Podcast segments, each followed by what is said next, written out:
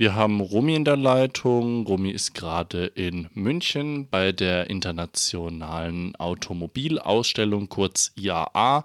Aber natürlich genauso wichtig ist das Mobilitätswendecamp, das auch in München gerade parallel stattfindet und die IAA ein bisschen begleitet. Fangen wir mit dem Camp am Luitpold Park an. Welche Workshops und Programmpunkte hast du so mitbekommen oder hast du sogar vielleicht welche besucht, von denen du uns was erzählen kannst? Ja, also ganz schwer da jetzt einige rauszupicken, weil es super, super viel Programm gibt.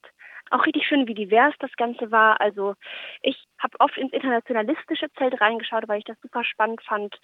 Berichte von AktivistInnen aus aller Welt zu hören, viel von der kurdischen Bewegung zum Beispiel zu hören, über die Revolution im Iran, über Lithiumabbau in Chile. Es gab Filme, es gab Vorträge und es ging eben ganz viel um eine globale Perspektive auf Klimagerechtigkeit und ganz viel um Neokolonialismus und das wurde natürlich anlässlich der IAA verbunden mit den E-Autos und den Konsequenzen, die Herstellung von E-Autos für ähm, den globalen Süden vor allem haben. Also das war super spannend, da gab es ganz, ganz viel.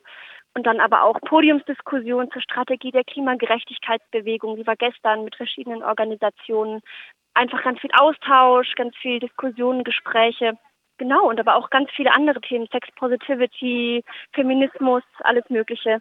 Ganz wichtig auch für die Einbindung von Menschen mit Behinderung in die Klimagerechtigkeitsbewegung, zum Beispiel äh, Einführung in die Gebärdensprache etc. Also das war wirklich sehr breit aufgestellt. Das Protestcamp ist intersektional breit aufgestellt, wie du gerade sagst, und daraus entstehen eben auch oft unterschiedliche Protestformen, also sei es jetzt Kletteraktionen oder auch einfach Bannerdrops und so weiter und so fort, die an der IAA immer wieder stattfinden.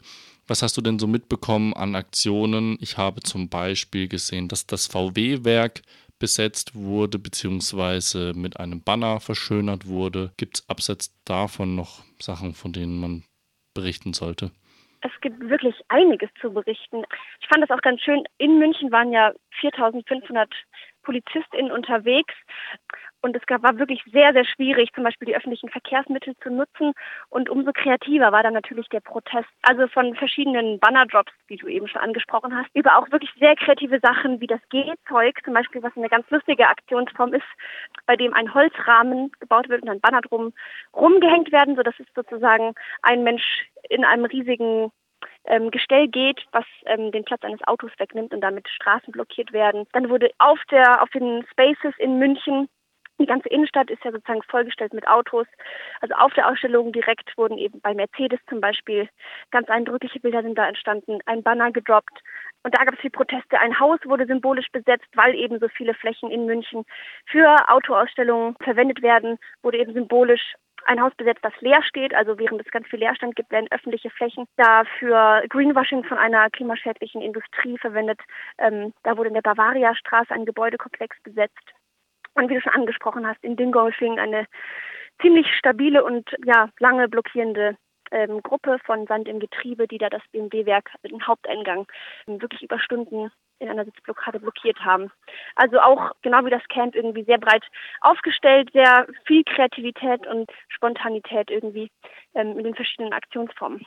Diesem bunten Protest tritt meistens eine schwarz-blaue Macht entgegen, nämlich die Ordnungsbehörden, mhm. die dafür zuständig sind, die Ordnung in München aufrechtzuerhalten und den Protest in den Jahren wie 2021, also vor zwei Jahren, auch in massivster Weise kriminalisiert haben.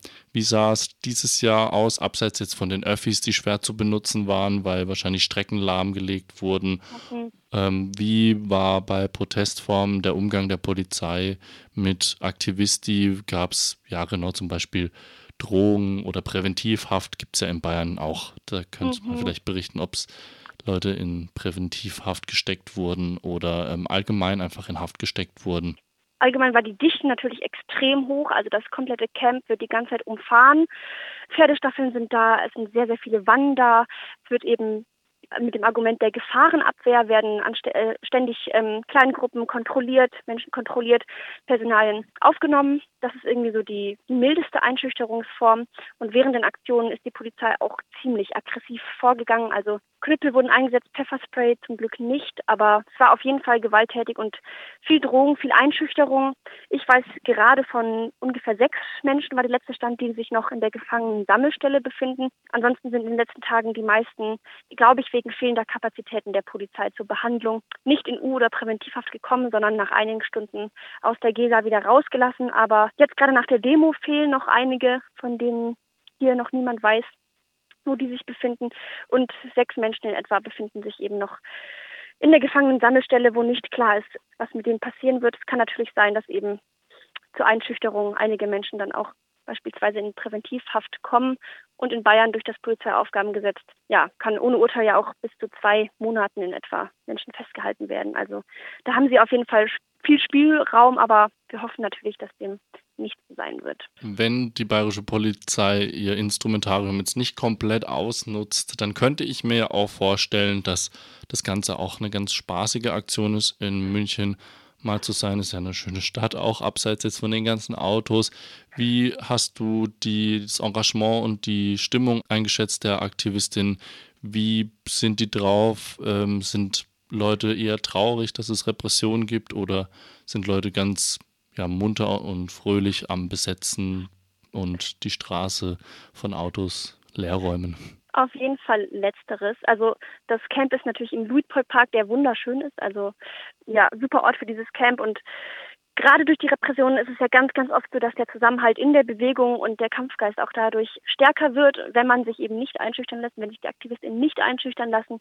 Und das erlebe ich hier auf jeden Fall. Also es wird so viel getanzt, gesungen, also diese ganze Kreativität, sehr viel gelacht. Es gibt durch die ganze Zeit Versorgung, es gibt Awareness am Camp, die sich darum kümmern, dass es Menschen gut geht. Es gibt SanitäterInnen, es gibt das Out-of-Action-Zelt, es gibt ähm, die Rote Hilfe, die sich hier um die rechtlichen Sachen kümmern. Also Menschen fühlen sich, glaube ich, sehr, sehr gut aufgehoben. Es wird doll darauf geachtet, dass eben alle aufeinander schauen. Ähm, und das schafft dann irgendwie den Rahmen für, für den Kampfgeist und dafür, dass Menschen hier sich nicht einschüchtern lassen, sondern hier jeden Tag wieder in Gruppen, großen oder kleinen oder alleine aufbrechen und gegen die internationale Automobilausstellung in München weiter demonstrieren und blockieren und ankämpfen.